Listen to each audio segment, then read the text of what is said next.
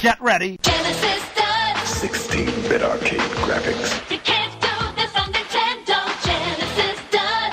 16-bit sports action. You can't do this on Nintendo. Genesis. Does, Genesis. does, Genesis. does. Genesis. Hello and welcome to the 61st episode of the Sega Bit Swing and Report Show. I'm Barry, and with me is George. Hello. And we also have the author of Console Wars, Blake J. Harris. Hello, Blake. Hey guys, thank you so much for having me. I'm psyched for this. Thanks for coming on. Um, I guess to uh, kick things off, um, uh, let's let's say, go around and say what we've been up to and what we've been playing because that's something that we've hasn't do, haven't done on the law, on the show for a while. So um, actually, Blake, have you been playing any games lately? Um, I dedicated my book to my fiance because I thought that she deserved it for putting up with me for the last few years. But if I were to dedicate it to someone else or something else, it definitely would have been Candy Crush, which pretty much guided me through the writing of the book. Uh, and although that's not a console game, it's certainly one that occupies a great deal of my time. Um, so I will uh, uh, go with Candy Crush here. Nice, nice. How about you, George? I've uh, last night I got back into League of Legends and I I don't think it's good because I have some exams coming up and I'm not studying anymore. I'm take I'm like every match lasts 45 minutes, so I'm probably gonna have to stop playing again. But I like the game. It's fun. Uh, I've been um, I've actually been reading the book over the past few weeks, and then uh, it, I don't know what what it was about reading on the train, but it kind of took me out of playing games on the train. So I've been uh, reading other things, and um, and I'm I'm waiting to to get paid again so I can pick up maybe uh, some of the 3DS games that recently dropped in price. I believe New Super Mario Brothers 2 uh, dropped down to 30, and you know how Nintendo is with the price of their games. So I was say. I, I would never consider 30 cheap, but I with know. Nintendo, I know. Uh, yeah, so so that's that's what I've been up to. Um, uh, Blake, I wanted to kick things off um, and ask what your history uh, is with video games, and if you were a Sega kid or a Nintendo kid growing up. Um, absolutely. So, um, in 1988, for Christmas, my brother and I, um, I have a younger brother who's two years younger, and uh, pretty much, you know, I think what was so great about video games during this era is that it was probably the only thing that kept us friendly and uh, gave us something to do together. Um, so, you know, that's why I'll probably often speak about him. His name is Dylan, and he's a wonderful guy. And so in 1988, um, Dylan and I, we got a NES from our grandparents, and I remember thinking that it was the coolest thing ever, though I had absolutely no idea what it did. I just knew that everyone wanted this thing, and I now had this thing, this it thing. Um, and then over the next few years, we really played it out. Um, we played Bubble Bobble a lot. Um, that seemed to be one of the cooperative two-player games that uh, we could really enjoy playing. Uh, Mega Man was a big one. And uh, you know, we loved the Nintendo so much so that when the Super Nintendo came out, naturally we asked our parents if we can get the Super Nintendo. And I very distinctly remember my father saying, "No, if you, you know, if we get you the Super Nintendo, then they're eventually going to come out the Super Duper Nintendo, and you're going to want that, and then a Super Super Duper Nintendo, and we're not going to fall into that pyramid scheme." Mhm. And uh, somehow the Sega Genesis was a loophole to that pyramid scheme, and uh, we got that in 1992 and it uh, turned out to be a blessing in disguise. We absolutely loved the Genesis. It was the source of many late nights and many childhood skirmishes. And uh, you know, as a kid, um, if if you were to ask me what I planned to be when I grew up, it was not a writer. It was uh, a professional athlete, probably for playing two sports, or maybe the first one to play three sports. So it was great to have a Genesis and be able to play um, the great hockey, football, NBA games. Um, and so after that, I got a PlayStation. And then uh, when I went to college, I was sort of out of gaming for a bunch of years. I did play a bunch, uh, a little bit on the N64 in college, and then uh, I, I wasn't an active gamer until a few years ago when I started working on this project, and I bought a PS3, and then uh, and a Nintendo 3DS, and then more recently I got the Wii U, um, and it was definitely a source of, uh, in addition to Candy Crush, a source of great uh, diversion and confirmation that I was doing the right thing uh, by writing about this because they had such a positive role in my life. Nice. So, um, uh, did you ever feel like when you were a kid that there was this uh, Sega versus Nintendo rivalry, or because I didn't really get that from your story or from the story you just told. Oh, absolutely. Sorry, that was a bit of a macro overview, but I, I completely felt like there was a huge divide between people who were on Team Sega and people who were on Team Nintendo. And I think that part of the reason that this subject matter resonates so much with me and with a lot of people our age is that for the first time in my life, I remember sort of having fragments of conscious thoughts about um, this branding aspect and that there, there was marketing forces going on in the world. And I couldn't have put my finger on at the time. But uh, you know, a couple of thoughts that I remember having um, that were indicative of that was I remember, um, you know, Sonic was a great game and I loved Sonic, but um, I always felt like I didn't like the the the Sonic was so fast and the commercials were so cool that I really wanted to be a Sega person but deep down I was a Nintendo person, and not even necessarily out of my desire to be playing Nintendo, but I just wasn't as cool as what the brand would seem to be offering. Um, but but I strive to become a Sega person, and uh, and then the other thing I remember is I just remember feeling a lot of brand loyalty towards the Genesis, um, which is what we had. And you know, so many times I felt like at recess people would get into arguments about which console was better, and I would fight for my life to defend the Genesis because that's what I had, and that's just it defined me um, in a way that that you know Coke and Pepsi and Nike and Reebok didn't at all even compare to. That those were things I was aware of as being different, you know, different brands, but not in the way that um, the fiber of my being.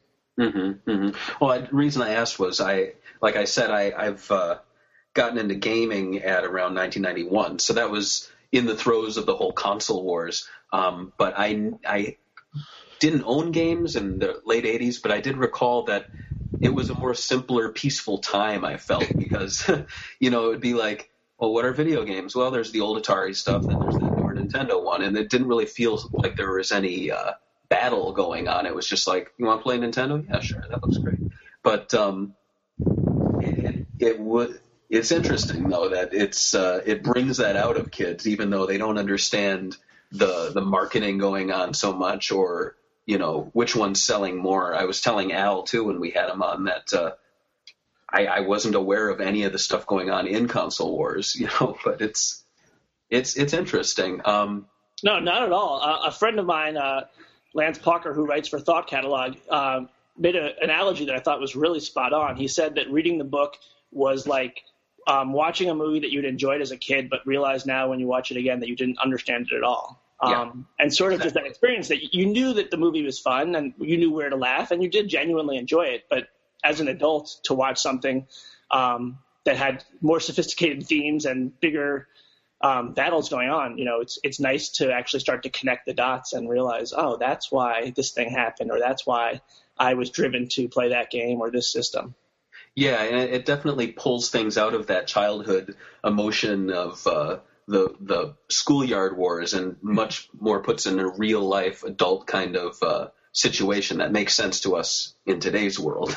Absolutely. um, uh, George, did you have any questions about? Yeah, uh, I was gonna ask, uh, what was your favorite Sega Genesis game? It, like one that made you buy the console, at least. Um, well, the console was actually given to my brother for his birthday. So even at the beginning, there was always this weird thing where, you know, we were obviously going to share it, but it was technically his. Um, so there was no system seller that brought it into our house. But the game that really um, I mastered and spent hours and hours playing was NHL '94. And and that was what a few years ago um, I started playing again and got me into this whole project. Um, but it was really the sports games and uh, and probably Sonic 2 and Toe Jam and Earl that I liked best of all on the Genesis, and that I could just become hypnotized with for hours on end. nice. Uh, what was your inspiration for writing the book? Um, it was you know it was a really unexpected journey for me, and I think that's part of what made it so fun and continues to make it so fun. Um, so a couple of years ago, actually, it was uh, December of 2010 for my uh, birthday. My brother got me a Sega Genesis, which is what we had. You know, I hadn't played this in 15 years or so, and uh, I expected that when I picked it up, it would sort of it would be fun and kind of nostalgic and kind of sweet and bring back those memories, which it absolutely did. Um, but when I was holding the controller in my hands and playing NHL '94, um, I, you know, it started to feel like more than that. It was not just the fun memories, but it just reminded me what a gigantic part of my life video games were. And back then, I felt like it wasn't about being a gamer or non-gamer. You were just a kid, and if you wanted to survive uh, in the social world, you played video games, and you appreciated video games, and you swapped secrets um, with the video about video games. And so, you know, that just sort of got me thinking about what a gigantic role video games played in my life. And I wasn't even someone who would consider myself a particularly active gamer at the time. Um, and, and then, you know, as I started to think more and more about this, um, I saw that movie, The Social Network, and uh, my girlfriend, now fiance, she, um, we were talking about what we thought was sort of our generation defining um, pop cultural, technological entertainment experience. And uh, about offhandedly about uh, Sega Nintendo, and she nodded and was telling me about how she used to play Mario and what a big part of her life it was. And I guess I was naive not to realize, oh, of course, girls in Missouri also played these games. But you know, that just sort of expanded my universe and made me realize there's probably a lot of people um, who did this, and I knew that, you know, as a fact, but not really on a very conscious level. And from there, um, you know, sort of what we were talking about earlier, where all of this was going on, and we were soldiers in this battle without even really realizing what the stakes were and what we were fighting for, per se. Um, I, just wanted to know what was really going on behind the scenes. We were we were so young, and there must have been some really fascinating um, business strategies and behind the scenes drama, and maybe even um, the violence in the video games mimicked some sort of physical feuds or verbal feuds between Sega and Nintendo. And so um, I went to uh, the Barnes and Noble on 86th Street in Manhattan, and I was looking for the video game history section, and uh, I was looking at the film history section and the music history section, but couldn't find the video game history section. And I asked the woman at the information desk where that was, and she pretty much laughed in my face. Um, and I said, "All right, well, can I just get one of the books on Sega and Nintendo or those companies?" And um, again, I got some sort of blank stare and a smirk and uh, you know, and usually there these people uh, are very uh, happy to order the books for you, even though you think I can just order it for myself. And she said, "Do you want me to look it up?" And I said, "Sure."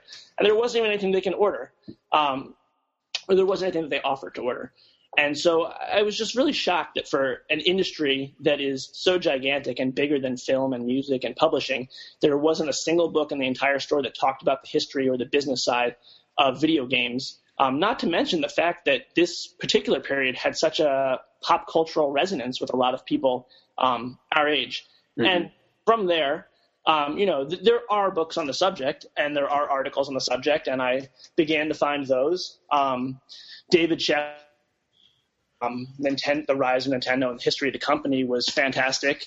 And uh, Harold Goldberg wrote a great book, uh, All Your Base Are Belong to Us, which was another story like David Sheff's that sort of focused on the kinds of things I like to read um, about the people and the business ideas um, behind companies. But his book was, uh, you know, more short stories. And beyond that, there were other books out there. Steven Kent's History of Video Games um, and uh, that book Replay. Um, they, they were all good, but but none of them really touched on exactly what I was looking for.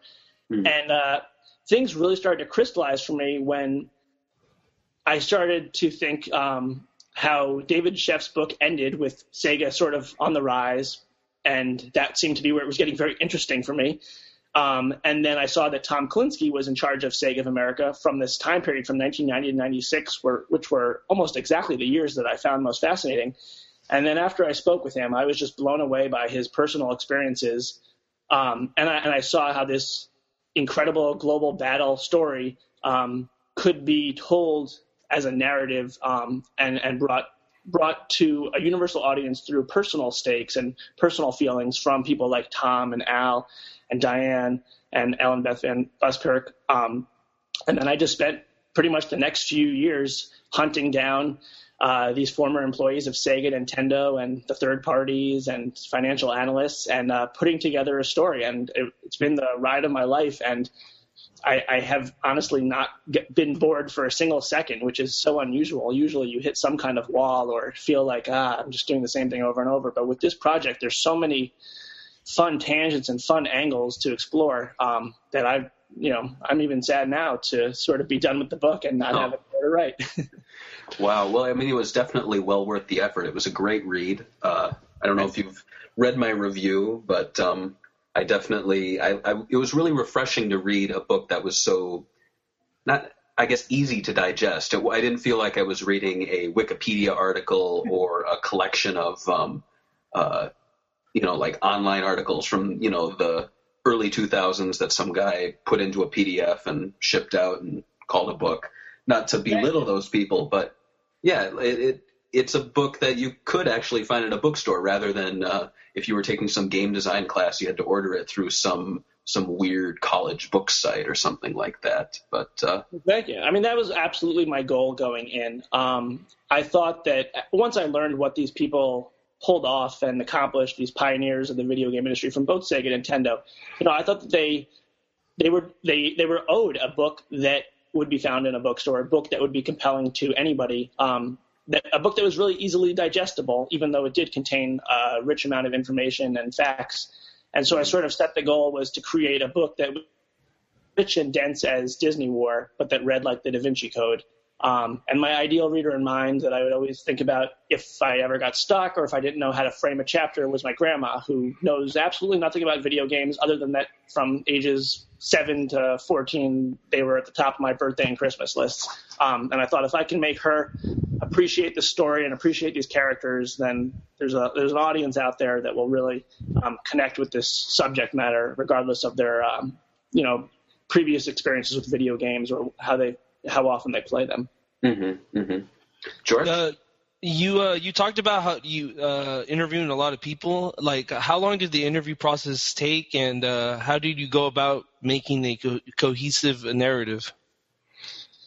Um, that's a good question. So, how it started for me was, uh, you know, I, I became really fascinated by this um, Sega era, this um, rise and fall um, era of Sega, uh, which was around 1990 to 96, or basically the the release of the Genesis in '89 to the release of the Saturn in '95, and Tom's leaving in '96.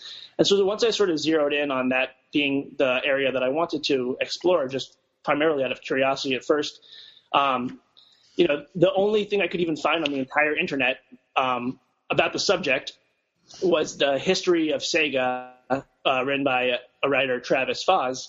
And I contacted him, and I saw that in his article there was a quote from Tom Kalinske, and I didn't know if that was one that he um, was just reposting or that he had spoken to Tom himself. And I asked him if he could introduce me to Tom, and he did. Um, and so Tom was really the first person that I spoke with at length. Um, you know, I, I pled my case to Tom on why I thought he should speak with me, even though I had never written a book before, and I um, had, screen, had been a screenwriter with no uh, produced screenwriting credits. Um, but Tom, as you see in the book, and as you know from his reputation, is just an incredible guy, incredibly generous guy with his time. And so we spoke, and uh, and before you know before I get into how I uh, conducted the interviews and started speaking to other people, um, just speaking with Tom was rather incredible because uh, you know I, I expected our call would primarily be about his time at Sega and the sort of th- you know the, the interesting things that they did to compete against Nintendo and succeed and then not succeed so much. Um, but we spent like the first half of the call just talking about his years before Sega, and everything he told me, it was like, wow, that guy is responsible for something that was a gigantic part of my childhood, from developing the Flintstones kids chewable vitamins to resurrecting the Barbie line to developing He-Man on the Masters of the Universe and Popples and all sorts of other toys, and then getting involved with Matchbox cars. Um, I just started to think, you know, besides my parents, this guy is probably the one, the adult most responsible for shaping my childhood. Um, and, and then after I spoke with Tom, um, I wanted to speak with other people, and uh, you know, at that point, I didn't necessarily think um, to introduce me to other people, and I didn't even know if he kept in touch with the people from Sega in the past. And and and my best resource really early on was one that I had previously been making a lot of fun of, which was LinkedIn, and uh, I would just type in Sega or Nintendo, and thousands of names would come up. And I would see who was there during the time that I was interested in learning about. And at the beginning, there was, you know, not a single person I wasn't willing to speak with, uh, whatever job they had or whatever level they had. And uh, it was a numbers game. About 10% of them wrote me back and said, "Sure, I'd love to speak with you." Um, and then as I continued to do that, I just uh, expanded my network, uh, so to speak. And, and then also around that time, um, I, I put together an early treatment um, or draft of the book proposal to organize my thoughts. And uh, once I shared that with Al and with Tom, um, you know, that really showed them that they, it, it really impressed them and uh, made them open up to me more and sort of open the door to other contacts in that world and was really a great step, uh, not just for uh, introducing me to others, but also, uh, you know, Tom and Al are just the greatest and also fantastic storytellers. So once they sort of nodded and said, all right, this guy's all right, and were willing to spend the time to speak with me, um, that just really changed the game. Oh, wow, yeah, Al definitely is a good storyteller. I, I was nervous when we were interviewing him at first, and I just ask one question, and he just goes off and tells the most amazing stories. So, yeah, he is. He's just an incredible storyteller, and you see that in the way that he approached marketing. He just he knows how to frame things and make things interesting, and that's mm-hmm. really what Sega did. They took things that were good and made them great, and they took things that were great and made them extraordinary. And and Al has a penchant for just thinking in that way, and it's beautiful to watch. On the Nintendo side of things, for the interviews, um, uh, like Peter Main and some of the the big guys. Did you get a chance to interview them that uh, that much, or? Yeah, um, interviewing the the employees or former Nintendo employees, as well as some that are currently there, I wanted to speak with, was was the probably the biggest challenge of the entire project. Um, early on, Peter um, made time to speak with me for about an hour, as did Gail Tilden, who was the editor in chief of Nintendo Power. Um, and then I got the sense, you know, that Peter was really busy and there wasn't going to be sort of the rapport that I had with uh, Tom and Al and Shinobu and Diane. Um, though, though uh, I did develop a pretty strong relationship with Gail Tilden. But uh, beyond her, I, you know, I would ask her or Peter to introduce me to people, and it was a really um, difficult process. They were certainly very cordial and friendly to me throughout, um, but it was just really hard. And and not even and even when I did um, get introduced, to people. Uh, you know, I ended up speaking also with Don Coyner, who did their advertising, and George Harrison, who replaced Bill White and did their marketing. Um, you know, at first, I just really wasn't getting the same level of storytelling from them, and, and everything was much more, uh, you know, it was less anecdote based and much more, um, here's an overview of what happened. And uh, maybe I wasn't asking the right questions. Um, so I, you know, I certainly wouldn't blame them for that because they eventually did end up revealing a lot of wonderful stories to me. But it was just a really tough nut to crack. And, uh, and, and as you saw from the book, I really like to tell um, anecdote and character driven stories. So it was hard on me to to make their world come to life when uh, the majority of I had was was facts and information that is more like Wikipedia entries. Mm. Um, but you know, I, I persisted. I, I, I, Howard Lincoln was at the top of my list the whole time. I contacted him. I was told no. I was contacted him again. I was told no. Um, I then uh, contacted him directly because up until that point I had been speaking with his secretary, and then I was got an email from her saying, "Please don't contact him directly." um, and, and, this continued for a long time until uh, beginning of 2013. So in uh, so I can tell you more about it later on, but uh, you know I ended up uh, bring my agent sold the book proposal for Console Wars in November of 2012, and uh, mm-hmm. I quit my day job and worked on the book full time. And uh, then in early 2013, once I knew that the book was going to be published by HarperCollins, and I knew that uh, Sony Pictures Entertainment had purchased the film option with Seth and Evan attached to write and direct, and and basically, you know, there was a lot of things going on, and that it seemed like, you know, at least from the book, there it was going to be published and people would be in a position to read it, and um, hopefully the movie would go forward as well. So I contacted Howard again and some of the other people I'd had trouble with, and said to them, um, you know, listen, guys, I, am writing this book. Um, the publisher has very high hopes for it. They're going to put a lot of muscle behind it, and you're a significant part of this story. Um, but up until this point, 95% of the information I have is just secondhand, and it's mostly from your competitors. So if you're okay with that, you know that's fine. But I felt like, as a journalist, I wanted to give you the right to tell your side of the story, and also just as a fan of what you did, I want to hear it from you as opposed, you know, I want to hear Howard talk about what it was like to be at Nintendo as opposed to having Tom Kalinske talk about what he imagined it was like for Howard to be at Nintendo. Mhm. um, and, and that uh, seemed to actually work, and uh, led to a process that took about six months to finally get approved to speak with him. And then in November of last year, uh, I did get to film him on camera for the documentary, and that was uh, really wonderful. And and probably you know, as you noticed in the book, the second half of the book does uh, focus more on the Nintendo side of the world and gets into their perspective, and that was as much a uh, a, a, narrative structural thing as it was just the fact that I got a lot more access as I went along. Um, and, and you know, I tried to make it work in the sense that I, the story begins with a date with David versus Goliath, and you just sort of assume that Goliath is this villain who has no, you know, reason to exist other than to do villain.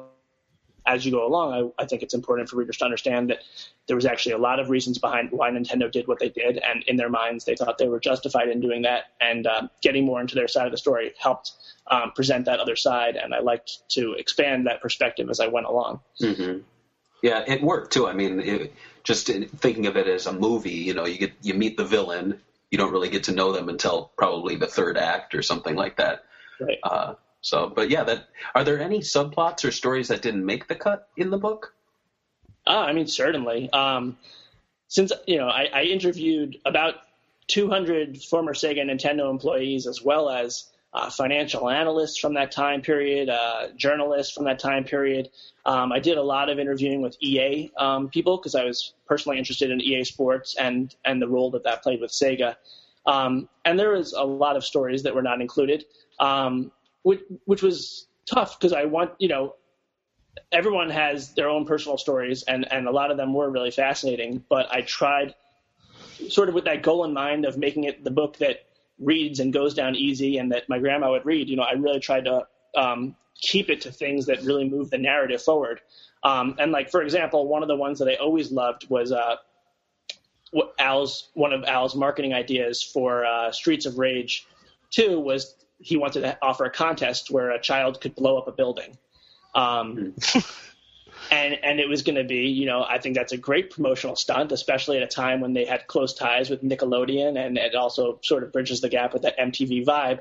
Um, and they wanted to do this promotion, and then there ended up being some problems with uh, the licensing and documentation that you would need in order to uh, have a kid blow things up, and whether or not you could have a kid do it. But I also just thought that spoke pretty highly of the kinds of ideas that Al had, and that you know ended up not making the cut even though it would have been great to start a chapter by saying Al Nilsen wanted to blow up a building.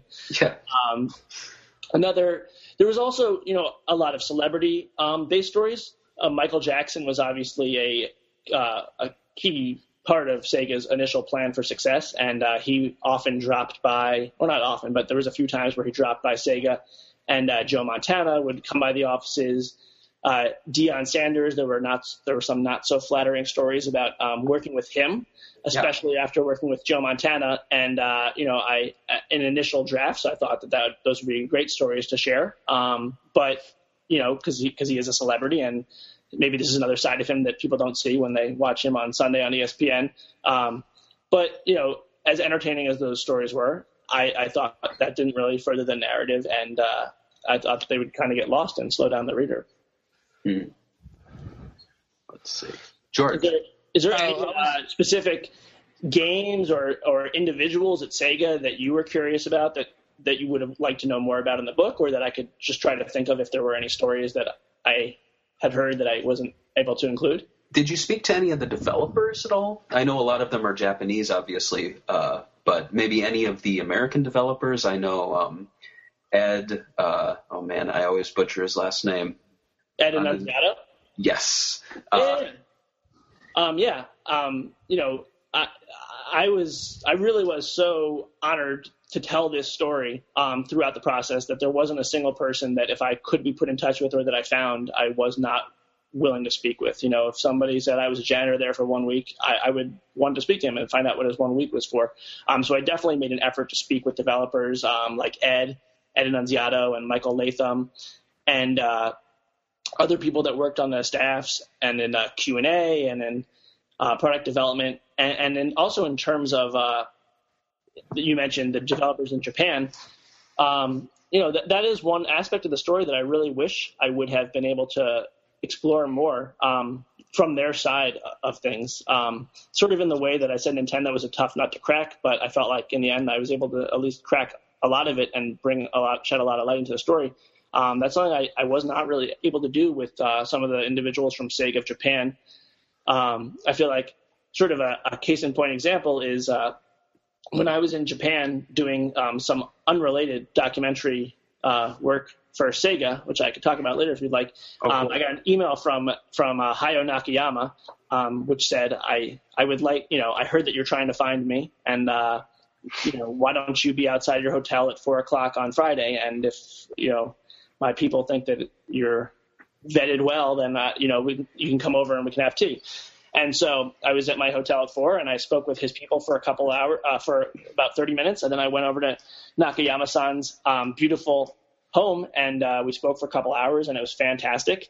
And uh, we stayed in touch by email, and uh, that was great. You know, I was really happy to have this connection. But every time I would ask him a question, um, he would he would not reply to the question. Um, you know, I would say, or I should say, a question about um, this story. So I would say, "How's it going?" I'd get an email back uh, the next day. Everything's great. Blah blah blah. I'd ask him, you know, what was it like when you hired Tom? No response. I would ask him if he wanted to be in the documentary. I didn't even get a response. I asked him again. I didn't get a response. Um, so that was frustrating, um, especially because a large part of the second half of the story does focus on sort of this friction between Sega of America and Sega of Japan. I would have loved to have the opportunity to hear it more from some of the individuals on that side to hear their perspective. Um, but um, maybe in the sequel or maybe in another in another edition if I am able to speak more with those people. Would would it ever end up being that what they didn't tell you also influenced how you wrote them in the book as a character? Oh, that's a great point. Um, absolutely. Um, I there in the initial stages of the of the outlining and the writing, there was a lot of uh, guesswork and inference on my part, um, just to try to fill in a lot of the holes. And and uh, you know, sometimes this, this is something that happened 20 years ago, and uh, people are also not trying to start any fights where there need not be. Um, so if you ask somebody at Nintendo, what did you think of Sega? Uh, I think that a lot of them are more likely to say, "Oh, we had nothing but respect for Sega. They were this great company, and we, that we were humbled by them." Um, but I, I don't necessarily think that's how they felt at the time. And uh, you know, it sort of was uh, incumbent on me to figure out um, whether I thought that how how accurate I thought they were being, and whether or not that their story of their recollection of events jived with other people at Nintendo's recollection of events. Um, so that was a big part of it, and sort of my uh, my uh, checks and balances for that was that you know as you saw in the book there is um, you know I, I did use dialogue to try to bring the scenes to life at times, and uh, you know I think it's a it could be a precarious uh, decision to write dialogue for people um, like that, and and I would always send the chapters to the individual opportunity to let me know if that was accurate to how they remembered the conversation, especially with tone. And uh, just you know whether things were positively or negatively discussed and how things were left. Um, so so you know the collaborative aspect was really helpful to me. Um, and, and just having the opportunity to continue the relationship with these people beyond just a simple interview or um, um, a single meeting, it, that really helped, I think, add um, to the authenticity of the story and why I think that it really rings true um, with a lot of the employees from Sega Nintendo.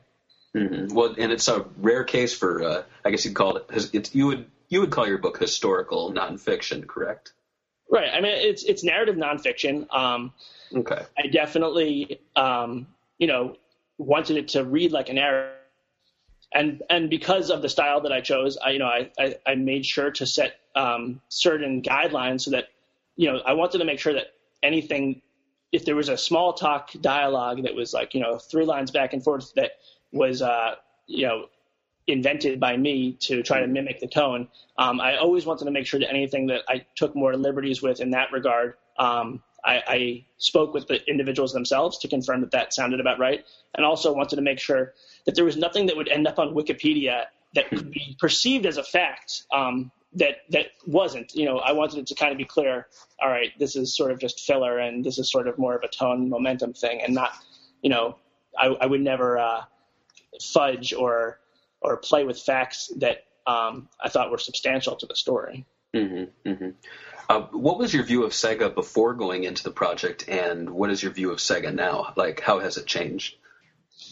Um, my my view of Sega before going into the project um, was probably less of a view and more of a question that I think a lot of people from have, which was whenever I told people I was working on the project, they'd say, "Oh yeah, whatever happened to Sega?" Um, and and most people think that Sega is completely gone now, um, and you know don't realize that they still are. Uh, Oh, God. Well, trust trust us, George and I, as fans, we put up with that a lot. It's it's Yeah. hard. um, and, and I and I uh, certainly understand why people would feel that way, and, and I, I I felt that way, or I you know I didn't really know what happened to them, uh, and it'll also be interesting to see what happens with Nintendo since they're sort of at a similar crossroads as Sega was in 2002. Um, but but you know, so I guess my I didn't really have much of a feeling towards Sega because I, I thought they were gone, and uh, but but prior to you know beyond that, all I had were very positive memories about Sega playing the Genesis, and I, I had never owned the the Saturn or Dreamcast and been disappointed when they stopped supporting the Dreamcast or anything like that. So I had positive memories, um, and uh, I do have you know after the research, I have a very high opinion of Sega. Um, I think that any company that has sustained success and weathered storms, as both Sega and Nintendo have, um, over these years, is uh, pretty damn impressive, especially in an industry that changes as much as video game market. Um, you know, and I remember distinctly having a thought at the very beginning of the project that uh, you know, it, it, under the the concept of the you know the conceit of console wars um, and this metaphorical battle between um, warring companies competing for the best technology and the best games. Um, you know, I thought it was really interesting that if you thought of it as a war, it's like a war that you fight, and then at the end of five years, you sort of start over, and it doesn't really matter whether you won or lost to a large extent because you have to just go to a new terrain and and you're you're fighting it all over again. Um, so the fact that both companies are still around and have done a really good job of maybe you know maybe they haven't succeeded with the hardware um, the way they've wanted to, or even certain times with the software, they've both done a great job of protecting their IPs and you know, it's amazing to me that Sonic and Mario are still as popular as they are today, uh, and I and I love seeing that. hmm hmm Yeah, it's you know, as just speaking as a Sega fan, one of the one of the arguments I always throw out there is, you know, sure they left the console market, but you look at the console world now with Sony and with Microsoft, and it just it's inconceivable that Sega could even really survive as a console maker right now. It's I mean, you just see how Nintendo, who used to be at the top of their game, what what's going on with them with the Wii U. So um, Absolutely. I mean, one slip up, um, you know, if you were to consider the Wii U a slip up or the Dreamcast a slip up, like you know, Sega, Sega, um, even more so than Nintendo, just didn't have the financial resources to, to weather that storm. Uh, and it's you know, to their credit, they chose they realized that and decided we we're better off just making money in software. Um, Whereas Microsoft and Sony um, both have very large revenue streams coming from different types of business um, and are probably much better suited to uh, forge forward in that industry. Hmm And what I what I really appreciated about your book was that you know you told the larger history of these companies too uh, in between the narrative, which was really nice. Uh, kind of like the uh, the geeky like uh, historian, you know, stopping you while you were reading and was like, all right, well, if you're gonna you know make form opinions about Nintendo, here's their history, and I really appreciated that you gave. Uh, more than I, I expected, especially when you got into Sony's history. That was interesting.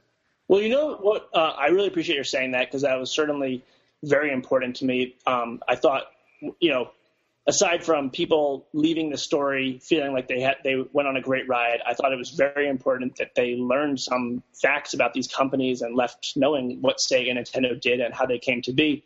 Um, but in terms of the history, it, uh, I would say the biggest influence on the writing of this book was the the Game of Thrones series. Um, you know, that those books, um, if you think about the chapters, are really just um, most of them are single scenes or sometimes a few different scenes, and you're in the moment and and the dialogue and the action guides you, and then uh, George R. R. Martin weaves in history and context to enhance that dialogue and enhance that action and help you better understand um, what you're seeing. And then between chapters, he'll shift to a different perspective, and, and it'll be sometimes the same story, sometimes different, and you'll see the same thing a little from a from a slightly different angle. Um, and I think that doing that over and over helps build a, a, a more accurate picture of things, and that was what I tried to do with the book. And also coming from uh, just the general audience perspective, you know, like you said, people would say, "Oh, I, I thought Sega was gone," you know, because there's that belief that if you're not making a console, you're nothing, or you're at least you've failed, I guess. Right. Um, now, if we want a, a true sense of that, I'd say you'd look at Atari. I mean, that company is just completely gutted now. It's it's a name brand only, um, which is unfortunate. But Is it still um, a name brand? I don't even. I've never, I don't think I've ever seen a game. I, it might. Last I remember was Ghostbusters, uh, but that was a while ago. Wait, what was the name of the? Which company did you say? Oh, Atari. Atari. Oh, okay. Yeah, yeah. Um, I thought they got divided up and they were sold to uh, another company. But um, I mean, just in the context of Sega, it's it's still a company. There's still people who work there. They make games. Um, they may not make consoles, but you look at their their long history, and they've only made consoles for a good uh, 18 years. You know, which we're we're actually coming up on. Uh, they've been a third party publisher for just about that same amount of time, which is pretty amazing. Yeah, But, um, no, it's really interesting to think of. Um, I remember one time early on in the process, um, I mentioned to somebody from Nintendo. Um, they, they asked, "What did you know? How did Sega perceive the battle?" And I said, "You know, they looked at it as sort of this epic struggle, this David and Goliath." They said to me, "Really? What? David and Goliath? Were they the David or the Goliath?" And I said, "What are you talking about?" And you guys had 90 plus percent of the market. And they said, yeah, but Sega had been around. They knew how to make video games. They had made arcade games for several years. Nintendo joined the market later. Um, so it was interesting to see that perspective and also just in the context of, yeah, you know, Sega has been around for almost 50 years now. And uh, they, they only made consoles during a short, uh, you know, during less than the majority of that. And I mean, the the years that they were active, they've made some pretty amazing consoles. Of course, there were uh, a few slip ups that did uh, come in towards the end of the book. It was kind of a bittersweet ending um, with the 32X Yeah, well- and the Saturn. Um, uh, George, you did have a question about Nintendo. Oh yeah, while Nintendo, uh, while uh, Nintendo in the book wasn't a villain, but they didn't come off that well as a you know a lovable company that they put up the front. Um, what was your opinions on Nintendo's practices? Um, I think that you know, I think that there was a lot of justification behind what they did. Um, you know, whether it was um, restricting third-party licenses um, and just a lot of the controlling practices they did. I think um, were oftentimes for the greater good of the industry. Um, but that term "greater good" doesn't usually sit well with people who are involved in being told what to do.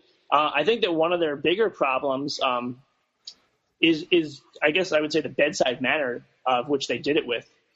You know, um, for me, what was a, a bit enlightening and and helped uh, sort of uh, confirm for me that my inferences seem to be on the right track was speaking with uh, people in the financial analyst community and uh, video game journalists from that time period, which you know had a more objective stance. They did not work for Sega nor Nintendo, um, and, and the predominant um, the predominant uh, response from them when I asked what was you know it like what, what was Nintendo's position in the market like and how did they treat um, those around them and they said Nintendo had, Nintendo had you by the balls and they knew it. Uh, a lot of them said that or some variation of that. And uh, you know, with Nintendo's staggering success, they definitely had you by the balls. Um, but there is a way to go about doing that where you don't um, don't rub it in, or um, or at least try to make it seem like um, maybe the situation isn't as uh, uh, le- isn't as one sided as as it really was. Um, and, and I think that that uh, bedside manner really came into play uh, on on levels that we didn't see as kids with the third parties and with the developers. Um, you know, a lot of them that I spoke with were hoping that somebody would come in and destroy Nintendo, and and to some extent that was a self fulfilling prophecy, or at least it led to them being much more receptive and helping Sega or helping um, even NEC uh, with the TurboGrafx to to try to uh, to help so- have someone dethrone Nintendo. Mhm. Uh, and, and a certain portion of that was that competition is good for the marketplace and helps their bottom line. But I do think that there was an emotional component to them that, um, you know, I was, looking up some numbers uh, yesterday and uh, I look, going through David Sheff's book again, and Nintendo in 1989 um, accounted for nearly 25% of all sales in the toy industry, um, which is amazing because they didn't take up 25% of the store, and uh, you know they were years before just a small company. And they also, of the 30 top selling toys in 1989, 25 of them were Nintendo or Nintendo related products. Um, and that, that is, you know, is something that you don't see today um, from any company in any industry. And uh, that, that, you know, that's just amazing. And, and it's amazing that that was the context that Sega and Al and Tom stepped into and had to fight against. George? George, Oh, um, yeah. so let me ask you. You know, you were talking about uh, the portrayal of Nintendo in the book. How, how would you uh, categorize the way that they were portrayed, and, and how would you feel if you were a Nintendo employee currently or formerly uh, reading that book? Barry? Oh, you, you want me to answer it instead? I haven't finished the book yet. I can't answer. Okay. questions. oh, right, right, Well, right. I, I, I mean, along those lines, um, you know, I, I will say that the depiction of Nintendo was something that I was very sensitive to, and and very, I, you know, I was hyper conscious of it. I, I wanted to do a good job while dealing with the challenges of not having the access that I wanted. And even at the end, when I did, when doors opened, they weren't as wide open as they had been, and and it wasn't a three year long relationship like I had with a lot of the folks from Sega um, over that time period. And and and, and in your review, um, Barry, hmm uh, you know, the thing that, that made me smile the most was uh, how you described the treatment of Nintendo um, from your opinion. You know, that you thought that it was fair and that Peter and Howard were portrayed in it and uh, given their uh, time in the spotlight, and they certainly weren't the central part of the narrative. Um, but that when discussed, it seemed to be, um, you know, uh, it seemed to be fair, and that meant a lot to me. That you know, you were someone who rooted for Sega um, back then and in the story, and and didn't feel like I was piling on them and just trying to take them down. Yeah, I mean, I wanted to hate Nintendo when reading the book. In fact, I was thinking, "Oh man, this is really gonna gonna give me some ammo." But honestly, they, you know, they made good decisions for the marketplace. It's just I don't think. I mean, thankfully, they probably weren't dealing with what we deal with now with the internet, where the consumers probably would be a lot more knowledgeable of their practices now than they would be Right. then. Uh, which I guess is to Nintendo's benefit. Um, That, that was, you know, um, before even really getting into the Sega side of the story, the the Nintendo side um, was sort of that first experience for me where things that I experienced as kids um, that I thought meant one thing actually meant something else. With the Nintendo seal of quality, like I thought that was just like a cute, like Nintendo endorses this thing, um, Yeah.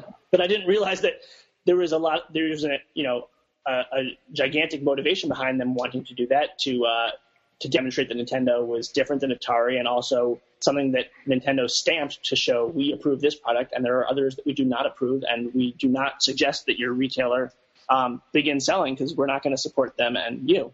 Mm-hmm, mm-hmm.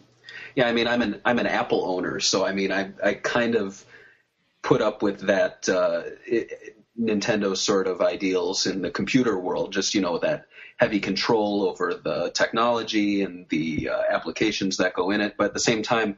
I, I feel the the plus side to that. Like I've never had any viruses on my Mac. Yeah, no, you, that's, I'm really glad you brought that up. That was sort of a turning point for me in um, understanding Nintendo, or at least how I wanted to portray them, was thinking about them in terms of Apple. Because I think, because I've had that same experience as you, and I think a lot of people have, and people um, would call Apple very controlling. Um, and the word controlling tends to have a negative connotation, but a lot of the time it's not. If if the net result of that control is you having a good user experience and feeling like you get your money's worth, um, though you know there are certain downsides to that, and uh, those seem to be the ones that people talk about. But uh, you know, for the majority of the things that Nintendo did, I do do believe that they felt like they were doing the best thing for the industry. I don't think that they were um, trying to take advantage of anyone or trying to hurt or single out um, specific individuals or companies, even though um, others maybe felt that way.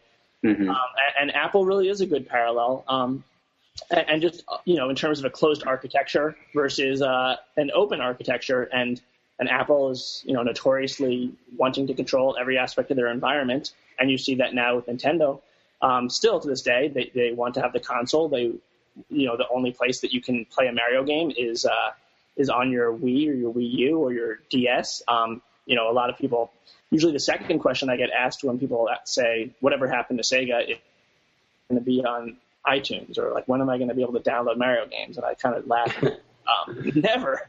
Um, Yeah. Though maybe that'll change, but it's just you know to understand Nintendo's corporate philosophy, um, they're going to want to control every aspect of that, and and part of it is because they sincerely believe that a, a Mario game and that you could download um, on your tablet would be inferior to in quality to what you would get if you bought the Wii U and played it. And there is some, you know, something almost romantic and impressive about the fact that they want you to have the best experience um, of that Mario game. Hmm Now, have you been following modern uh, consoles and uh, the behind-the-scenes sort of goings on since getting into the book, or are you Yeah, kind of? absolutely. Um, Yeah. You know, it really uh, renewed my interest in playing games and also following the uh, industry. I certainly do not know um, the, the current landscape in terms of um, you know executives at both companies the way that I do, um, and that I research Sega and Nintendo from this time period. Um, But just more in terms of following financial earnings and uh, new releases, I definitely uh, really um, and particularly in the past week, I found it very uh, saddening uh, to see uh, such bad news coming out of Nintendo. Yeah, what is your take on that? I don't want to get too off off topic from the book, but uh, want to know Um, your opinion. So I actually, you know, um, I was asked by uh, by Forbes today, um, what, lessons do I think that Nintendo could learn from looking at the Nintendo that I, you know, researched in the book. Um, and I thought, you know, all right, if someone from Nintendo read this book, what would be the best lesson? And I actually thought the best lesson was um, the lesson that Sega learned or experienced, um, and you know, towards the end of the book, and especially with regards to the 32X. Um, you know, I thought there were some similarities between um, the 32X, Sega releasing the 32X and, and their lack of success, and Nintendo with the Wii U, because, you know, on a surface level, the 32X is a fine product. Um, it just didn't have the the right library. It was very costly, and, and most of all, I thought it was just very. I remember as a kid not understanding is this a new console? Do I do I need to have the CD for this to work, or what games can I get that work on this? And I think Nintendo, to some extent, with the Wii U, is going through a similar uh, messaging and branding issue of what what is the Wii U supposed to be, and what what is how does this tablet play in? Is it supposed to be for the family, or is it supposed to be for kids? Is it supposed to be the gaming system for non gamers? Um, and and I think that that's really a problem, um, especially when Microsoft and Sony are doing so well, and uh, people I guess have shorter attention spans. You want to know what what is Nintendo trying to sell you, and why should you buy it? And um, I think it's you know they they they maybe want to refine and simplify that message uh, and to help turn things around. Um, um, you know that's a very easier said than done proposition, and also you know I'm oversimplifying it, of course. Um, but that was just sort of my uh, superficial take of what I thought Nintendo could learn on this situation. And um, I, I will admit that I had a lot of trouble over the past two years dealing with uh, Nintendo corporate with gaining access. But I want absolutely nothing but the best for Nintendo. I, you know, I grew up loving Nintendo. Still love the characters. I still think they make great games, and I, I really want to see them succeed. Yeah, it's going to be Like, tough. uh, uh, what's your favorite Nintendo franchise? Just wondering. Um, I you know, I I feel like I was like became absolutely addicted to Mario after seeing Mario three in uh, the Wizard. Um, something about just the way that that was teased, and I think I also had a really big crush on the girl that was in the movie. Um, like you know, ever since then, I've really loved the Mario franchise. Um, I also and Mario Kart, which is kind of an offshoot of the Mario franchise. I, I really loved. And then the other one that I really did enjoy back then and also just played through all the games, or at least all the ones that were available on the Virtual Store on the DS, was the Mega Man series. Um, that, those were my favorites. What about you? Uh, Nintendo franchises? Yeah. Oh, uh, well, this is gonna be weird. We never talk about Nintendo. Um, yes. Uh, Donkey Kong. Uh, Donkey Kong. Uh, when I was younger, uh, my mom used to buy them for me for like Christmas. Mhm. So I used to like those games. I would play them the whole year and try to beat them. Um, I and actually- I yeah, Mega Man probably too. Um, yeah, Mega Man was really fun. Um, and I had a question. The Super Nintendo X. Wait, what did The you say? X. Do you play the X games on the Super Nintendo? Uh, no. Oh, okay. Oh, it's just like an upgrade. They're trying to make them more extreme and more adult, I guess, or teenager at least. Gotcha. Hmm. Um, I, I, I had a question that I've been thinking about recently, and I'd love to get your guys' take on it.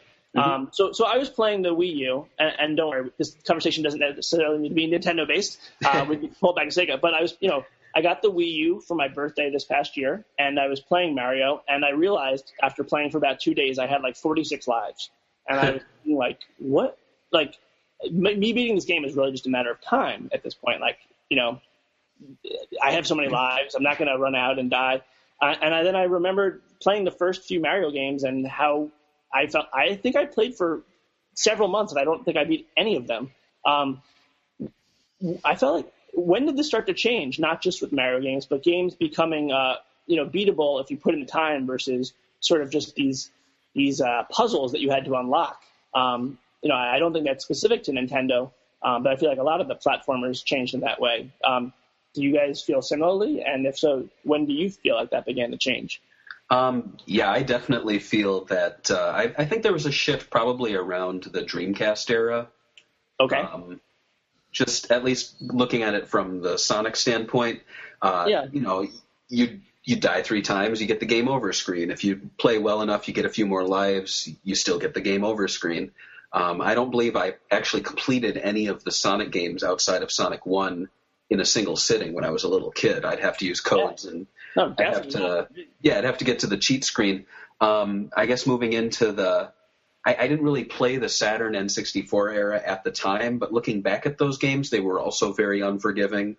Um, but I, I really do feel, yeah, that it was just around when I think, I think what it was was when story became just as, if not more important than the gameplay, that they made it a lot more forgiving because they wanted people to get to the next part of the story. You know what I mean? Yeah, When no, cuts, when cutscenes came into play, I think. Good point. Um, and also, um, George, I wanted to ask you. Uh, you mentioned earlier that you loved the Sega Saturn. Um, did, did you own a Saturn at the time? And was and why do you think that you know you had such a love for the system that a lot of other people felt differently about? I, I don't know why. Maybe it's because uh, when I got it, nobody I ever met owned a Sega Saturn. I guess it made it kind of unique. And uh, at the time, I was really into Japanese fighting games, especially 2D games. And uh, Sega Saturn played them the best. Usually better loading than the PlayStation One. Uh, they would look nicer than the PlayStation One. They were more arcade accurate, I guess. So that's why I like the Sega Saturn, mostly for the 2D stuff. At the time, I still wasn't that convinced that 3D was the way to go. I mean, a lot of the PS1 games didn't really control that well. At, at least, at least the early, early PlayStation One games. Yeah, yeah. When reading the book too, you you hear all the people at the time going, "Oh man, 3D, 3D, 3D graphics," and they go, "Oh, this Saturn, it's a piece of crap. It can't do 3D." And I'm like, I'm yelling at the book. I'm like, "No, it has beautiful. It's such a great 2D machine. I mean, sure, yeah, 2D is not the future then, but going back now and, and playing the Saturn just as a retro uh, piece of hardware, it's it's a I mean, I think it's a beautiful piece of hardware. It may not have it where it counts when it comes to the 3D rendering, but man, the 2D graphics I mean, that. I think you're absolutely right. So uh, there are great games for the Saturn. Why do you think that it was not as successful as they hoped for it to be? Do you think that people were just that 3D fixated, or was it a uh, marketing perception problem, or something? Uh, I think it was just the, uh, in my opinion, I think it was just the heads up at Sega. I think I forgot who the president was at the time. He didn't release he didn't release many of the sa- uh, Japan uh, Japan games to America because I guess he wanted to be Oh, who was it that said. Saturn is not our future? That's uh, was it Bernie Stolar? I forgot the guy's name. That's, yeah, there you go. yeah, yeah, yeah. Um, And it's like it's obvious that Sega of America didn't have their. Uh, they didn't really believe in the Sega Saturn, obviously. I Yeah. think it was yeah the the over reliance on 3D graphics for just the media and I guess people at the time too. I'm sure as a kid at the time I would have been more held up on the 3D graphics than the 2D processing, but um, that Yeah. and the lack of a Sonic game. Yeah, no, that's a great point. Uh, I was just thinking about a little bit in regards to uh, our conversation being on Google Hangouts, um, which I had never used before, um, and you were saying that it had better quality, um, Mhm. but that people, that the part of the problem was that people, you know, either felt intimidated by or were not using the Google Plus and the Google Circles very much, and that just reminded me of the Saturn thing where, you know, I think that one of the biggest challenges was um, developing for it, and that the PlayStation made it so easy to develop for the PlayStation, um, and and developers had a great challenge to develop for um, the Saturn. And so maybe even if the Saturn was better or better in certain ways, it was just people had that same thing where like, "Ah, I don't want to deal with it, or it just doesn't seem very intuitive. Um, whether or not that was true, that was the impression that I picked up, and I guess I was just reminded of when we were logging on to the Google Hangouts chat. Yeah, the the feeling I get too with the Saturn is that it's a lot more Japanese friendly. Like it's as though they told something to the Japanese developers that they didn't tell the American developers. Well, I think you kind of you're definitely onto something with that. Because I have so many great imports. I mean, there's uh, what was it, George? Is it Deep Fear? Is that the one I'm thinking of? The yeah, I think so. Yeah, yeah. about the I horror mean, game?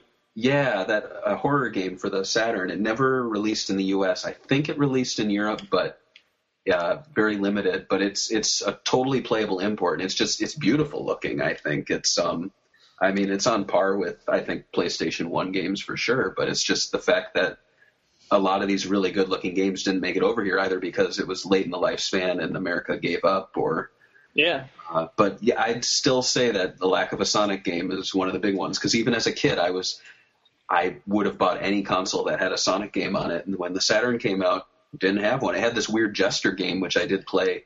That's what I was gonna say right now. Like if you played NiGHTS, you Yeah. could tell like this would like they could have worked an engine into it that was Sonic because it it went pretty quick. That Yeah. that game. I It's mean, pretty yeah, fast. developed by a Sonic Team. Exactly. Yeah. So Yeah, it's one- like they had the engine.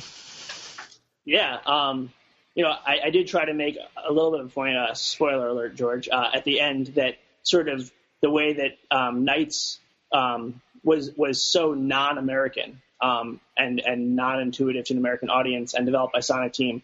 Um, was so different than Sonic, which was also obviously developed by Sonic Team, and but they made a really concerted effort to make sure that it was Americanized and that it was really palatable to an American audience. Um, and so I felt like that was a pretty good personification of how much things had changed. Um, and, and in terms of my own personal experience, you know, I, I knew very little about the Saturn until a few years ago, until I started researching this. And also, I was hired by Sega of America to go to Sega of Japan and shoot some behind the scenes uh, short documentaries with, um, you know, for their re-release of some older games. Most of them were on the Saturn, uh, like Panzer Dragoon and Jet Set Radio and the House of the Dead series. Um, and I also spoke with uh, members of the Sonic team about NiGHTS and, and their, um, you know, they their primary inspiration was Carl Jung, um, which is really ambitious, but also that's just not, um, you know, I could see why that maybe wouldn't be the most uh, digestible story for an audience that just wanted something that's easy to understand and to play, even though it, looks beautiful, the game. Um, but things really did change a lot. So these uh, these documentaries, you were doing them for Sega, you said? Yeah, so uh, myself and my co-director, who I'm doing the documentary with as well, Jonah Tulis, we were hired by Sega of America to shoot some short films for the Sega Heritage Collection, which was the re-release of some older games like The House of the Dead and um, Jet Set Radio. Even though I don't know if that one actually came out. Um, and we shot. Radio's out. Yeah, that one came out. Um, so how do you? I was gonna ask actually ask you how do you uh, how do you uh, get that gig to film the documentaries? Um, that was more so happenstance. I had contacted somebody um, who used to work at Sega back in the early '90s, and she was back at Sega of America again. And you know, I initially had approached her just about speaking with her about her time there, and she said, "Oh, I see you're a filmmaker, and we're actually looking for someone to do these films." Um, but the big takeaway for me for that was I had prior to my going to Sega of Japan and um, doing these interviews and spending a week at Sega of Japan uh, headquarters with the developers and with the SOA staff that accompanied us, I, I thought to some extent that Al and Tom and Diane were exaggerating a little bit about um, how difficult Sega of Japan had made things for them, or at least how much of a divide there was. I thought there might have been a sense of, in hindsight, let's let's blame the other guys for some of these problems. Um, but but going there, I still felt the friction very much firsthand. Um, I felt like there was a passive aggressive struggle between both sides trying to hurt the other, and and I was kind of in the middle of it because I was hired by Sega of America and there with Sega of America employees, but we were filming Sega of Japan employees um, to make videos to help sell games that would benefit, I imagine, both sides of the company. Um, but everything, every step of the way, from the room that we wanted, we wanted a room with a window so that there'd be some sort of lighting. Um, to them, they they made us switch rooms for every interview. They, you know, I felt like um, barrier unnecessary barriers were put in place, or at least it just wasn't made the priority that I expected it to be. Um, and, and I'm a pretty uh, easy to please person. I wasn't asking for very much, but I was just um, really shocked to see that um, this kinds of tension that Tom and Al described still uh, persists to this day, or at least it did in my personal experience. Mm-hmm. Mm-hmm. And the the creators too, they really take a lot of ownership over the IPs, even uh, when it comes to. Uh, I know we spoke with. Um, have Have you played Sonic and All Stars Racing Transformed? Uh, yes. Yeah, yeah. We we spoke with um, the developer of that, and it's just it's amazing how much effort they need to go to just to get a cameo from a character. And, you know, they have to fly out to Japan, meet with the person, get their approval. Yeah. Uh, it's, it's amazing. Um, but yeah, they definitely, they, they're proud of what they do, but they, they definitely don't like, uh, they're wary of other people. Uh, yeah. You know, and I taking it on. could, I, I could, uh, understand that that would be a source of great tension. Um, and, and that's why I really did want to speak to them some more because you know, we, uh, I'm sure we both heard of uh, Madeline Schroeder, Madeline Canepa, known as the mother of Sonic, and Mhm. Al being the father of Sonic. And, and I could see how um, maybe Yuji Naka and others are thinking, what? We, we created this guy. What are you talking about? And, and, uh, and, you know, Madeline and Al deserve all the credit in the world for what they did, but, but just even the insinuation that um, others were responsible for this thing that was initially developed over there. Um, and I'm using that just as an example. I can see why there would maybe be some enmity and hostility and jealousy. Um, you know, especially with things in the creative experience. Um, there's it's such a fragile um, relationship um, that I can see why uh, emotions would be running high and and often not spoken about. hmm I, I had a question. In the book, uh, you were talking about the Sonic the Hedgehog cartoons. There was the Saturday morning one and the the uh, daily one, those Adventures of Sonic the Hedgehog, and it was stated that the reason that there were two was that Mario had one, and so for Sonic to have more than Mario was uh, a good thing. Is that is that real? I guess. I mean, um, Tom uh, Tom told me, and Michealene as well. Michealene uh, uh, Risley, or Michealene Christie, Christie, as she was known back then uh, by her maiden name, um, she she really spearheaded that project, or both of the Sonic projects, the cartoons, um, and and definitely, you know, um, to sort of answer your question, uh, I, you know, I sometimes have asked how how how uh, how much of the Sega versus Nintendo battle was really an, a, a part of the day-to-day life in these places. And when you speak to Sega people, they a thousand percent everything they did was here's what we're doing, what's Nintendo doing? Okay, we need to do better, or we need to do this because they're doing that. And so it, that would definitely you know make sense to me that they would be uh, accurate about how they remembered that, that they wanted to two because Nintendo had one. Um, anything Nintendo did, they wanted to do better. Um, whereas when I spoke with Nintendo people, a lot of them said, you know, it, it- was not something that they talked about a lot, and and I do think that was true to an extent, um, to the point that, that maybe they were a little blinded by it. Um, so yeah, the Sonic cartoon um, was. Uh, I was just reminded of the story. Um, the Sonic cartoon um, is definitely a good example of Sega trying to do what uh, Nintendo don't, um, and just sort of taking that to the next level. And, and uh, you know, the, one of the one of the big um, things from that era that a lot of people remember that's mentioned in his book is the Super Mario Brothers movie, which was a, colossal failure. Or I mean, it was a terrible movie. Even trying to watch it again today with expecting it would just be fun, I couldn't even get through it. Um, Yeah. You know, I, I there, there's a obvious inclination to wonder why was there never a Sonic movie? Um, just because it's natural to want to make movies, and and uh, I always thought that there was there was no plans for a Sonic movie. That nothing. Uh, Michealene recently sent me um, some old licensing contracts that I received two weeks ago. So after the book was done, and there was a, a deal memo for the Sonic movie, um, and and it was much further along than anybody realized. Oh wow, wow. Yeah. Any details on that? Uh, at this time, I uh, need to review it.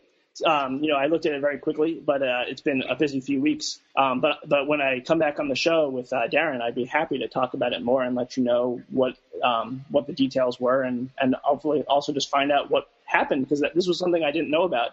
Uh, and that's kind of the great thing about this story is I, I wrote a 500 plus page book. It's not long, um, and, and it gets it talks about a lot of things, but it's by no means comprehensive. There, there's so many interesting tangents and so many things to keep learning. And, and at first, I was maybe a little upset, like, oh, I missed that. How can I miss it? Um, but but that's just going to happen, and I've sort of come to embrace that and realize there's of course there's going to be hundreds of things I missed. Oh, and, yeah. and you know maybe in a future edition they'll some of those things will be included. But um, you know it all sort of started with walking into a bookstore and there not being a single book. Um, and, and so I'm hoping that at the least this brings to the surface a lot of stories um, from that era that people can read and review if they wish to. And and you know, I love hearing. I, I, I don't ever want to not. You know, I always want to learn more and more about Sega Nintendo, even after this book is released tomorrow, and whether or not it's successful or not. You know, I have such a personal interest in this story that there's not there's really not much of a single thing that I could learn that wouldn't be fascinating to me. Mhm. Uh, you, you spoke too. There's a documentary in the works for Console Wars. Um, Yeah, there is. What's what's the status on that? It's one of the things I hear about, but I haven't really seen much outside of interviews. Yeah. So, um, and this this should also go. You know, I mentioned to you last week um, that I was really very impressed that you put together all the pieces and realized that um, Seth Rogen and Evan Goldberg Oh. were involved in this pro- Thank you. producing stuff going on because, um, you know, since January 2012, I had been uh, sitting on this information and wanting to shout it from the rooftop and, and not been able to tell anyone because uh, we, we wanted to keep the project under wraps. Um, Seth, Evan, and Scott um, wanted to, and I, of course, would do anything they say, uh, given how successful they are and what an honor it is to work with them. Um, but you know, when the, when that news first came out that uh, Sony had bought those domain names, I thought, oh, you know, people are gonna start to dig deeper and figure this out. And also, you know, speaking with like uh, some journalists in the video game industry, I thought people might connect the dots. So I was extremely impressed that you really started, you really put it all together. and uh, I spent like 15 minutes um, on your old websites and trying to find your contact info because I wanted to send you a message to say, uh, well done, or like, you got it Oh, right. Um, that was also actually like a really funny thing. I think you posted that on a, a Friday morning. Yeah. Um, and and I thought, holy shit, Barry figured it out. This thing that I haven't been telling people. Uh, and I was wondering if you know other people would um, see what you had written, or if other people would also figure it out on their own. And it was really interesting to watch over the next few days as the uh, as the attention grew and more and more people started to uh, report what you had discovered, though not citing you. Um, hmm it was a really funny situation. I mean, not just because I felt bad for you for not getting the credit um, that you deserve, but it was just uh, an, an interesting experience of where we are in this age of journalism. That um, I would see uh, one site, um, you know, there was a couple sites early on that um, acknowledged you, and then other sites would acknowledge that site, and then other sites would acknowledge the other site, and by the end, it was like sites that were six steps removed were getting the credit for this, and Mhm. it was just amazing that you know people weren't doing the due diligence. you know, not to mention that there was also I saw some report that Scott Rudin was directing the movie and that Adam Goldberg was doing it with Seth. Um, a lot of misinformation. So I was really impressed that you uh, figured it all out. Oh, thank you. Um, yeah, I mean, yeah, I, I'm I'm over not being cited. As long as you your your thanks is enough. That's good. honestly, I, I, I, I like would update every hour and see like you know who had commented and if other um, places had picked it up, and it was and it was a good experience for me just to see um, you know the mechanics of Facebook and Twitter in motion and how the story kind of blew up, and and it did blow up. Um, not at all because I was involved in it, but because Seth Rogen was. And by uh, Monday, the following week, you know, it was the number one story on Reddit. The the pre-orders of the book sales had had done incredibly well. Um, but all of this was my long answer to saying to answering your question about the documentary. Um, and so in uh, January of 2012, uh, myself and Jonah Tulis got to meet with Seth and Evan and uh, James Weaver, one of the other producers at Point Grey Pictures, their company. And uh, I, you know, I talked to them about this book that I wanted to write. And uh, Jonah and I also, um, in a dream world, wanted to make a documentary based on the subject matter, and uh, you know that, and and and also I would have loved for there to be a feature film based on the book. And uh, Seth and Evan saw um, this possibility and opportunity just as we did, and uh, they, and they wanted to be involved with doing all three and to make it happen. And uh, they they called us back later that day and said, "Let's do it." And uh, from there, you know, things got really exciting and really interesting. And so we uh, began filming the documentary in June of last year at E3. That was our first uh, first day of shooting. Um, and then we went down to San Diego and filmed Bill White, who was the only executive to work at both Sega and Nintendo. And uh, we spent, you know, off and on through uh, from June until November. We we did some filming, and we finished uh, our principal photography of the interviews that we had initially had on the list, about 15 interviews, and now we're in post production, and uh, the film is coming out great. Oh, very nice. So will it will it be similar to the book, or is it going to tell new stories and go off in new directions? Uh, it's definitely going to go off in, you know, there's there's definitely going to be news stories and other information. It's going to be uh, a similar scope, and it, you know, the, the primary value and the reason why we think it's extremely important to do a documentary in addition to a book and a, a feature film is um, one the um, the unquestioned value of hearing it in these in in the individuals' words themselves. You know, I, I tried my best to uh, make it really interesting and to tell a good story and to talk about Al and Tom. But um, whether I did or not, you know, the value of hearing Tom and Al tell it is is uh, you know extraordinary, and, and you should hear from their words to see what just words they choose and and what um, parts of the story they like to talk about. Um, and then the other big reason that we were that we're really excited about is just the the media from that era. Um, you know, I think that people have a very uh, strong reaction to seeing the commercials from that, as well as uh, some of the uh, footage that I was able to get from uh, the Consumer Electronics shows, from the Nintendo presentations, and some of the um, preparation for Sonic Tuesday. It's just you know, there's a lot of great stuff out there. Um, some of it was very hard to find, and some of it's just been out there, but it didn't really have uh, a narrative uh, spine to connect to. Um, and so we've had a tremendous fun time, tremendously fun time um, connecting those um, pieces with the story. Oh, very cool. Um, now, in reference to the the movie, um, is there anything you can say about that? I know, I believe they were talking about still writing the script at this moment. Um, Yeah, uh, I mean, there's not much I can say, which is not by gag order or anything. There's just, um, you know, I'm happy to tell you everything I know. Um, but at this point, you know, we have primarily been focused on the documentary. Uh, and because Seth and Evan and Scott are producing the documentary as well, it's sort of like every positive step of the documentary is in some way a step moving forward with the feature film. Um, but on the same token, you know, Seth and Evan um, are going to be are planning to work, uh, you know, to really get in and finish the draft of the script, um, probably in the late summer, early fall, um, as last I heard. And and that's you know they're finishing. Seth's movie Neighbors just came out on Friday, did great. They have another movie in post production, The Interview, um, which comes out in a couple months, and then they're writing the Preacher, um, the adaptation of the graphic novel Preacher for AMC.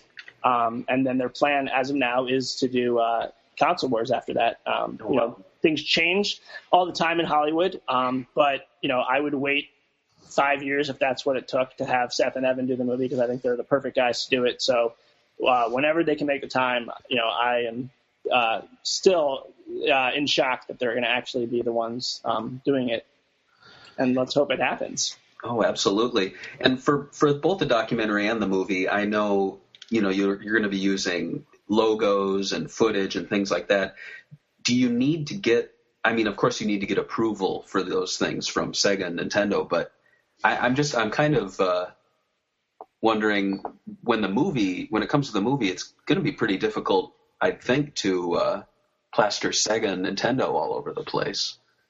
Um, I, you know, my gut reaction is that it would be difficult as well. Um, Yeah. But luckily, this is uh, something that is not something that I would be dealing with for the Oh, documentary. course. is, um, but you know, I, I I honestly don't know how that was dealt with um, in say the social network movie. I mean, Facebook logos were shown and and other um, IPs were presented at times. I, I don't know whether they did that with permissions or whether um, uh, things were scripted in a way or there, there were certain permissions from individuals that helped um, you know them surpass any obstacles.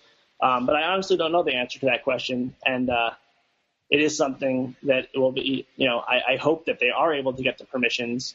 Um, n- You know, I, I also think Sega and Nintendo. Um, it, I think that it'd be in their best interest to embrace um, book and the documentary and the film.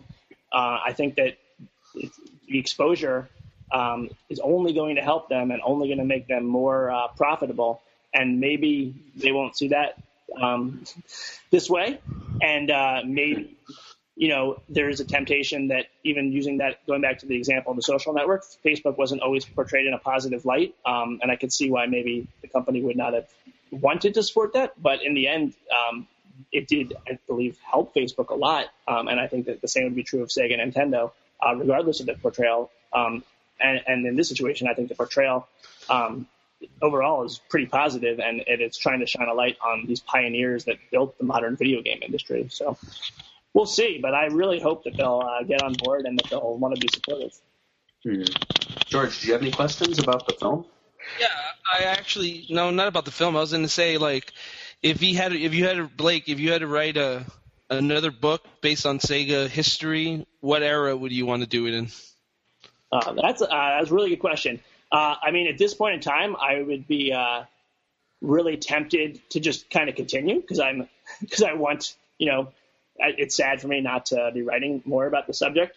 Um, but but uh, you know, in terms of wanting to tell like a very different type of story, as I would like to do as a writer, um, you know, I, I started to speak much more with David Rosen after the the book was uh, pr- mostly finished, and I you know he's an extremely impressive individual and very fascinating, and I think that his formation of Sega. Um, and the challenges he faced, and, and the reasons why it became a video game company, and you know, got into um, that kind those kinds of products um, from photo instant photo booths and jukeboxes really interesting story and especially just also an american starting a company in japan um, which a lot of people don't realize was that Fe- sega was started by an american I think that'd be a pretty interesting book to read. Like Yeah. a prequel, Console Yeah. Wars, the prequel. I don't know. yeah no, david is uh, you know he's the man who started it all um, and uh, uh, you know i have uh, nothing but reverence for him and he's been really kind to me and speaking with me uh, recently uh, and sending me some materials which also i'll try to go through and see if there's anything we can talk about the next time i think yeah, I'd love to hear that. He's he's one of those. You know, it's he's not going to be around forever. and It's just amazing that he's he's still there. He's uh, in California, just chilling out. you know. yeah Um, uh, did you meet him in person or over the phone? uh, no i met him over the phone um, Okay. and uh, we had spoken uh, a couple of weeks ago. He was actually going out to Japan, Nakayama-san. I thought, yeah, I thought that was really nice. Uh, you know, after all these years, um, Mhm. I, don't, even- I actually don't know what the status of the relationship is, but it was just really fascinating to think they're going to be spending time together. These two guys. What's he like too? I mean, just his personality wise. It's it's. I've only seen photos and read Wikipedia articles. Of David or of Nakayama-san? Uh, David Rosen. Um, uh, I, I he he's much more uh, creative and ambitious than I think I gave him credit for, and that I really understood. Um, you know, he is um, much more of uh, a visionary of sorts, and uh, he he's uh, you know definitely a, a seemingly practical guy, um, and uh, he seems to uh, you know be very cool, calm, and collected. He doesn't he doesn't ha- um, you know get flustered and doesn't also seem to get you know excited, um, which is you know sometimes hard because you you like to hear what people talk you know tell, um, you know whereas I think Tom is also doesn't get flustered or at least doesn't publicly get flustered, but he you know he's he he gets very excited and it's really nice to make him uh, laugh and smile. Um, Mhm. But David uh, was a little bit more. Um, uh, uh, a little bit more uh, practical. Interesting. Oh, I'd love to speak with him someday. I don't I don't know if I'd ever get the chance, but uh, yeah, that that's really awesome. Uh, George, did you have any more questions? Mm, uh, well, I was going to ask about the Sony Pictures thing, but he. Oh, I yeah, mean, go ahead. Too early. I was saying, Yeah, you think Sony uh, Pictures would affect the uh, how Sony is portrayed in the film, considering that you know they're, the, they're a sub company? Uh, I genuinely do not think so at all. Um, you know, Sony is mentioned a lot of times in the book. Um, nobody from Sony ever contacted me and said, "Oh, uh, you know, maybe you shouldn't write that, or you should portray things in this light." Um, so, you know, I, I think that people see the name Sony and think, "Oh, that's funny, Sony." You know, they're just doing this for their selfish.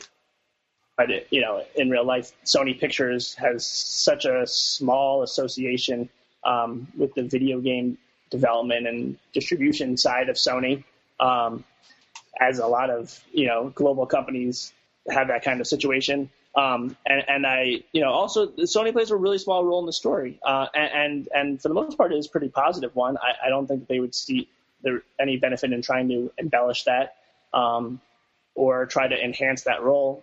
You know, that Sony um, ended up winning that uh, console battle, that next war. But uh, Mhm. most of the book is really about the the ups and downs of Sega and Nintendo during that 16-bit battle. Yeah, it's it's interesting. I I'm also not a huge Sony fan, but it's funny because I'll I'll like them one generation, I'll hate them the next generation. I'll like the you know it's I Yeah. jump back and forth. They're very likable in this book. I was surprised by that about Sony. I mean, that's probably because of Olaf. Um, Olaf, super interesting guy. Um, Mhm. Really is a Renaissance man, coming from a physicist background and getting into electronics, and also being a published writer uh, in Iceland. Um, you know, I think that that that really, um, from my perspective, built up a lot of the likability um, because I find Olaf so interesting. Um, and, and I do think they come across as likable in the book. So I would imagine that Sony would be, you know, that would be a, an added reason for them to not um, feel like they would need to meddle at all because it's a positive story for them, um, but it isn't their story.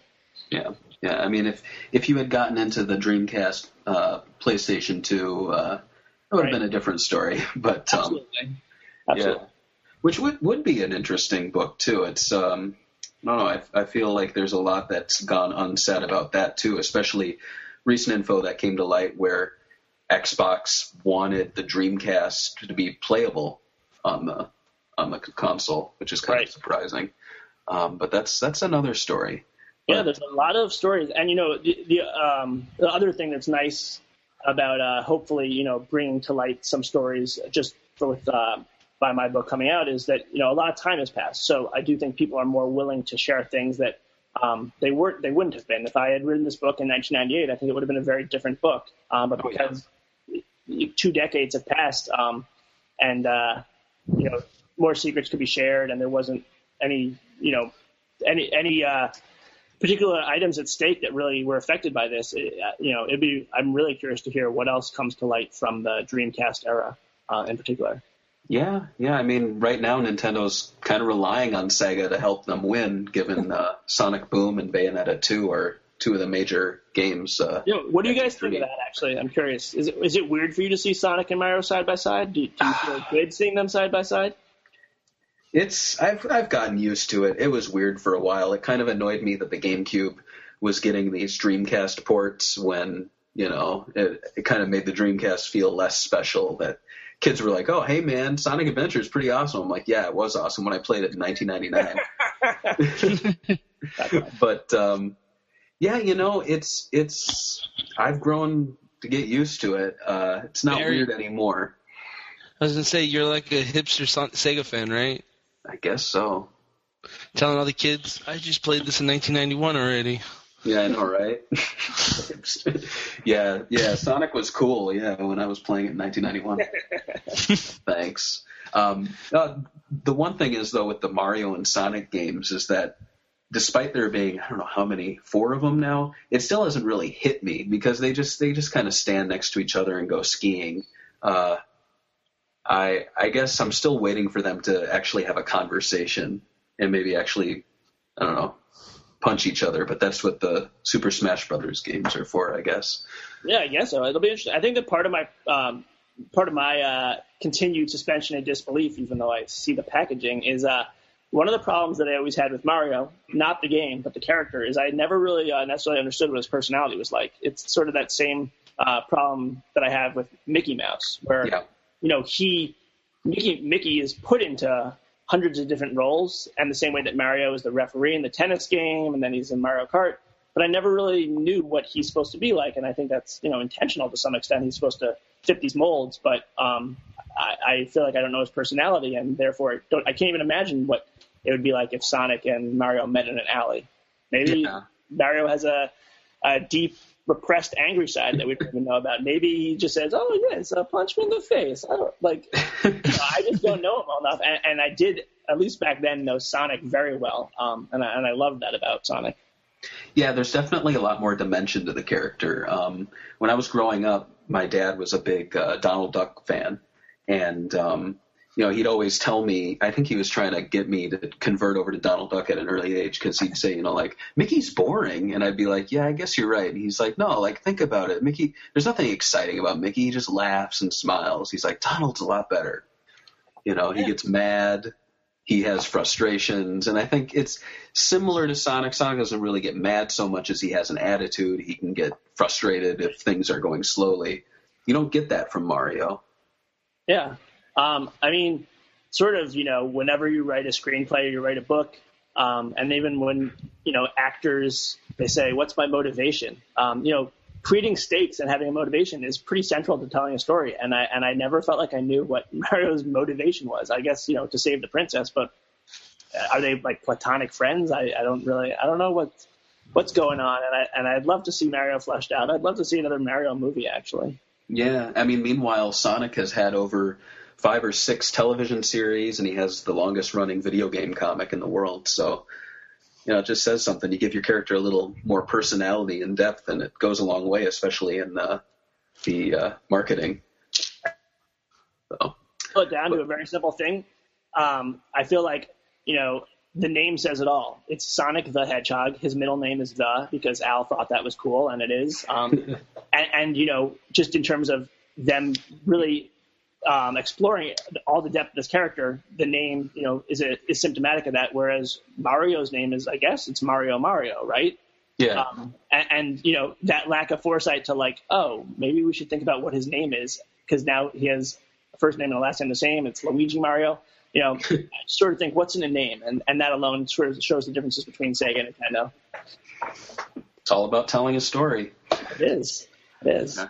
And you told quite the story too. I wanted to thank you again so much for coming on. It Uh, was absolutely my pleasure, and thank you.